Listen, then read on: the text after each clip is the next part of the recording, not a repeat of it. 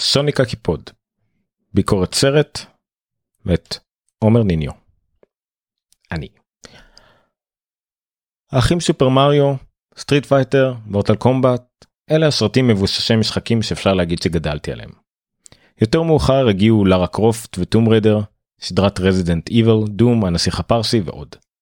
אבל אלה, מלבד בודדים כמו פרא, היו מבוססים על עלילה שמתחברת איכשהו למשחק שהיה עלילתי בעצמו. לסופר מריו לעומת זאת הייתה פחות או יותר שורת עלילה אחת. ל Street Fighter לא היו בכלל יומרות, ול Mortal Kombat הראשון היה סיפור מסגרת בסיסי שרק יותר מאוחר הפך להיות אופרת סבון מדממת ומטורפת. לכן לסרטים ניתן חופש פעולה תסריטאי, שבהתאם לתקופה הפך לדברים שהיו בין נוראים לקמפיים, שחלקם הפכו לקאלט בכל זאת. לכן אפשר להכניס את השרט החדש סוניק הקיפוד לקטגוריה הראשונה. סרטים מבוססי משחק שאת העלילה שלהם היה ניתן להכניס לשורה אחת לא ממש הגיונית ושל המפיקים ניתן חופש פעולה באדפטציה הקולנועית.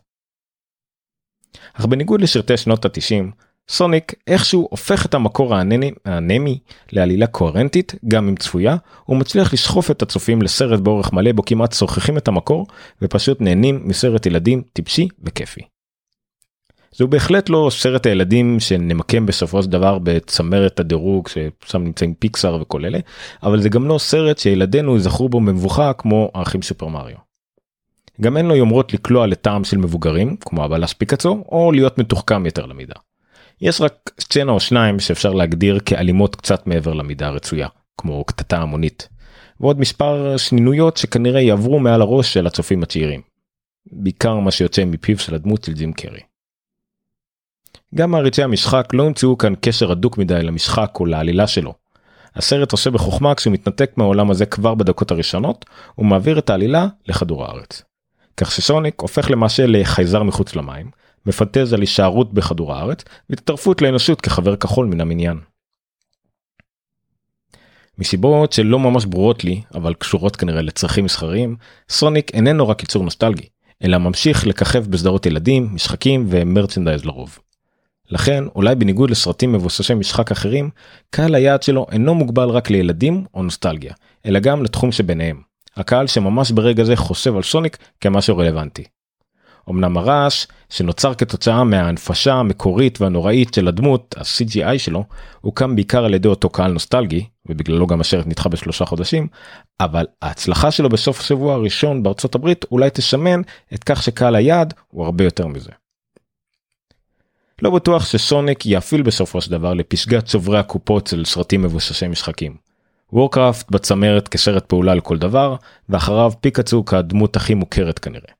אבל ההצלחה הראשונית שלו ראויה, ראויה לציון כיוון שמדובר בשרט ראוי.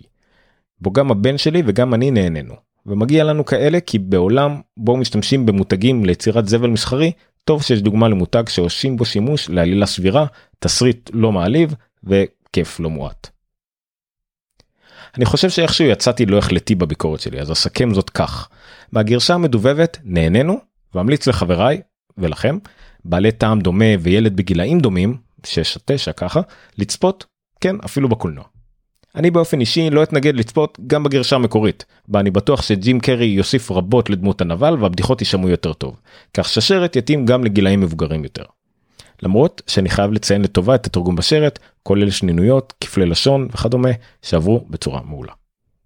אם כך סונק הקיפוד הרוויח עד כה מעל 70 מיליון דולר בסוף שבוע ארוך בארצות הברית ו-113 מיליון סך הכל בעולם. הוא מופץ בארץ על ידי פורום פילם ועולה לאקרנים ביום חמישי שזה היום אם אתם שומעים את זה היום אם לא זה כנראה עלה כבר אז מה הטעם להגיד מתי זה עולה. משחקים בסרט בין שוורץ או שוורץ אה, בקולו של שרניק אה, ג'יימס מרשדן אם ככה באמת קוראים לו תום איש אדון הצוצורסקי זה השם של הדמות בסרט וג'ים קרי הלו הוא דוקטור רובוטניק. הלו הוא אגהד שיש שם איזשהו רמז לשם אגהד אבל לא נרוש לכם. זהו זאת הייתה הביקורת שלי אישית על אשר סוניק הקיבורד לא נכנסתי פה לכל מיני פינות של אלגוריות ואם זה באמת משהו שהתכוונו או לא לא ניכנס לזה שורה תחתונה הרבה מעבר למצופה לכו לראות תודה זה היה ביקורת הסרט סוניק הקיפוד בגיקסטר נתראה בביקורת הבאות.